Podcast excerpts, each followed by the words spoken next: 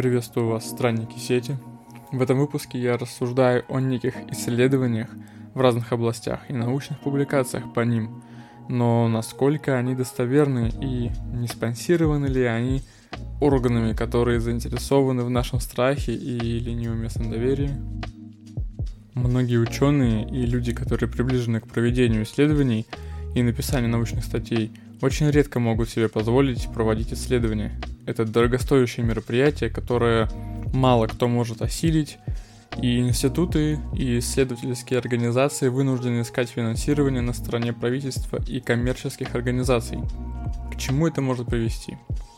Например, к тому, что начнут проводиться исследования, которые заранее направлены на определенный результат. Кто ищет, тот всегда найдет, как поется в известной песне «Веселый ветер». Или слова Иисуса Христа из Евангелия от Луки в главе 11 «И скажу я вам, просите, и дано будет вам, ищите, и найдете, стучите, и отворят вам, ибо всякий просящий получает, и ищущий находит, и стучащему отворяют». Ну да ладно, к чему я? К тому, например, что если исход исследования о влиянии мяса и продуктов животноводства заранее направлен на поиск вреда, то вред будет найден. Но если оно направлено на поиск пользы, то будет найдена польза. И побеждает тут тот результат, за который больше заплатили. Кто заплатил? Ну, какой-нибудь мясной миллиардер. Или наоборот, сообщество ярых веганов, грубо говоря. Изучив информацию, можно узнать, что огромное количество денег ученые получают от частных организаций – чем больше исследований ученый провел, чем больше статей написал и выступлений дал, тем больше денег хотят в него вложить. Тут наступает конфликт интересов.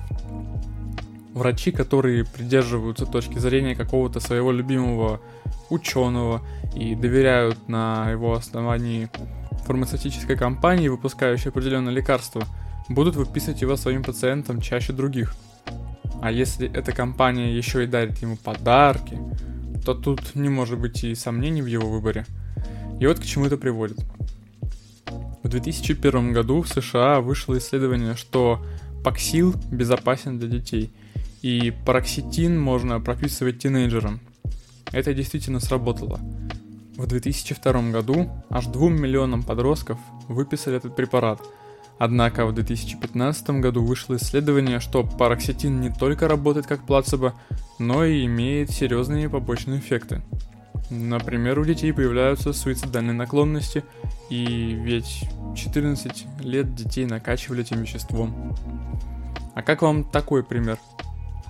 Coca-Cola тратит огромные деньги на спонсирование научных сотрудников, которые выпускают статьи в журналы. Только никто не знает об этом, когда читают статью о том, что фруктоза в изолированном виде не вредна. Но и надо ее продвигать, конечно. А подобных и прочих исследований под руководством Coca-Cola было проведено 389 штук, 907 исследователями. И только 5% заявили о конфликте интересов, то есть признались в своей нечестивости. Таких, в кавычках, случайных совпадений масса – о пользе и вреде сахара, курения, алкоголя и БАДах. Ученые, их имена и их степени влияют на поведение людей и доверие к самим ученым. Однако провести спонсированные исследования под определенные цели не проблема и даже наоборот за радость. Коррупция страшна во всех сферах нашей жизни. Титулы. Это не для ученых, это больше для обычных жителей этой планеты – все эти громкие имена, награды, титулы важны только для толпы, для тех из нас, кто потребляет продукт уже готового чужого мышления и принимает его к себе. Я хоть обычный инженер и не имею других образований, но считаю, что мне по силам изучить научные труды и погружаться в тему настолько глубоко, насколько я захочу, а потом делать выводы. Мое знание будет зависеть только от того, насколько хорошо я изучил этот предмет. И сделать я это могу самостоятельно. Мне не нужно получать для этого докторские степени в других областях наук. И если человек достаточно умен и дисциплинирован, чтобы самостоятельно изучать какой-то вопрос, он может это сделать. Иногда он может это сделать даже лучше, чем любой другой эксперт. Из исследования 2011 года можно узнать, что эксперты, изучая одни и те же данные по ДНК, очень часто приходят прямо к противоположным мнениям. Все ссылки, о чем я говорю, я оставлю в телеграм-канале и в группе ВКонтакте. Также из исследования 2012 года мы знаем, что глядя на одинаковые отпечатки пальцев, в 10% случаев ученые приходят к разным изменениям. Из исследований 2012 года и 2018 года установлено, что наиболее часто встречающиеся среди экспертов когнитивные искажения – это излишняя самоуверенность и эффект социально желательности и склонность к подтверждению своей точки зрения. Это значит, что эксперты как минимум не так уж и объективны. Любой эксперт – это в первую очередь человек со свойственными ему склонностями и психологией. Хорошо, многие из нас, может, и не читают научных журналов. Простой человек смотрит ютубчик, он читает обычные журналы, он подписан на научный паблик ВКонтакте, он почитывает форумы. В общем, полагается на журналистов.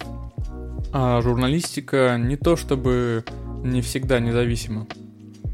В больших изданиях, будь то York Times или какой-нибудь русский журнал, неважно, у всех есть конфликт интересов. Кто-то работает на власть, кто-то на олигархов, кто-то на частных инвесторов, кто-то на корпорации и так далее. Не бывает независимых журналистов. А журналисты, в свою очередь, отфильтровывают то, что не отфильтровали ученые. Журналисты расскажут вам, где правда, а где ложь, глядя на то, что у них написано, и расскажут именно так, как требуют от них инвесторы. Не всегда, конечно, но очень часто. В современном мире редко встретишь настоящего журналиста. Возможно, какой-то начинающий журналист поначалу свои интересы преследует, и интересы каких-то людей, которых он хочет защитить своей правдой или своими исследованиями.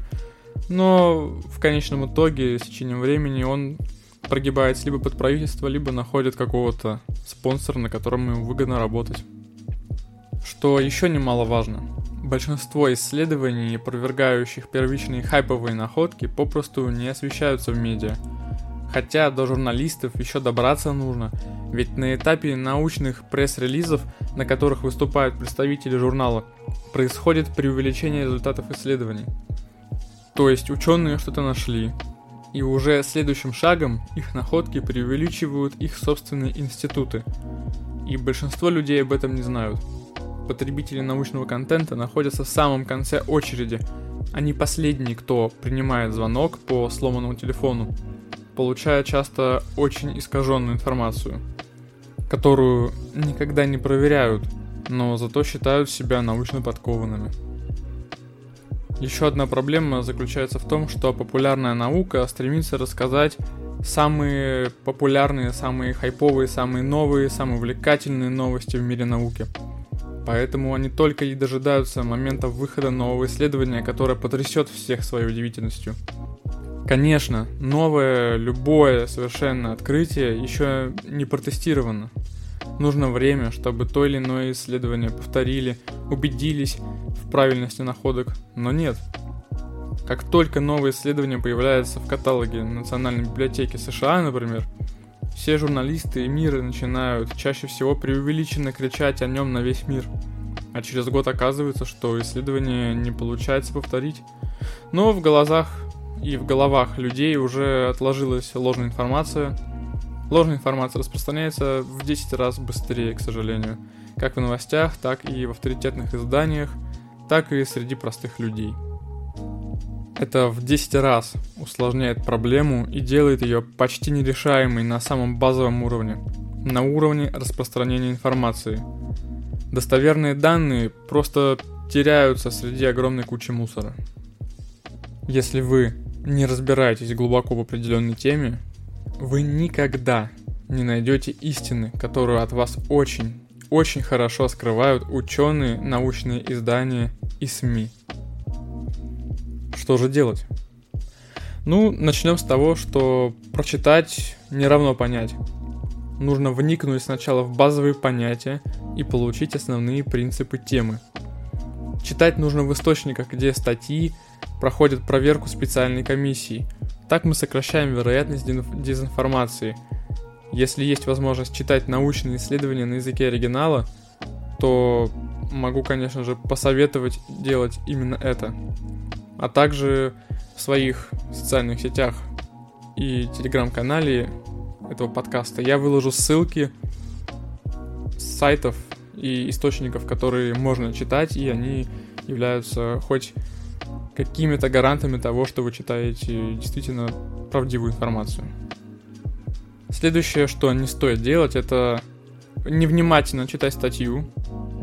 То есть нужно внимательно читать статью, соответственно, и не вырывать информацию из контекста – Особенно не стоит делать выводы по заголовкам, особенно по заголовкам новостей на каком-нибудь Mail.ru. Например, проведено исследование, которое гласит, что курильщики меньше умирают от болезней сердца. Однако копнем глубже. Они умирают от болезней сердца реже, потому что чаще умирают от болезней легких и рака. А некурящие люди просто дольше живут, и там уже возрастные болезни сердца начинаются. Вообще статистика сложная штука, к которой нужно относиться с некой предвзятостью. Вот, например, 5 из 6 игроков в русскую рулетку довольны игрой. 0 из 6 жалуются на игру. Выводы делайте сами.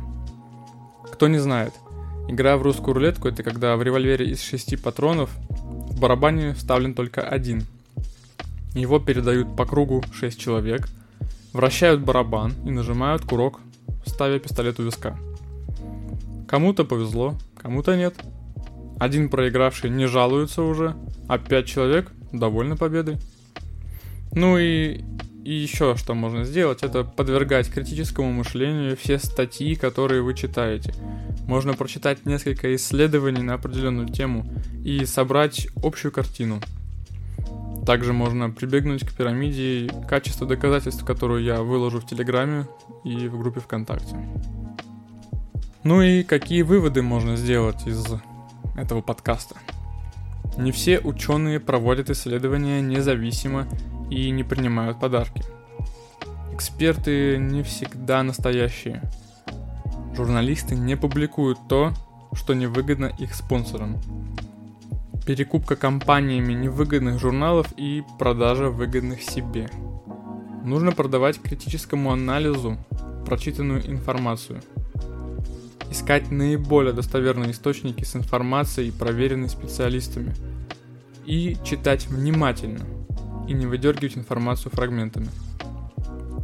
На этом подкаст подходит к своему завершению. Подписывайтесь на телеграм подкастов и вступайте в сообщество ВКонтакте. Я буду рад вашей активности. Кто желает поддержать подкаст, можете подписаться на Boosty. Ссылки все в описании выпуска и в описании подкаста на странице стриминговой платформы, на которой вы слушаете.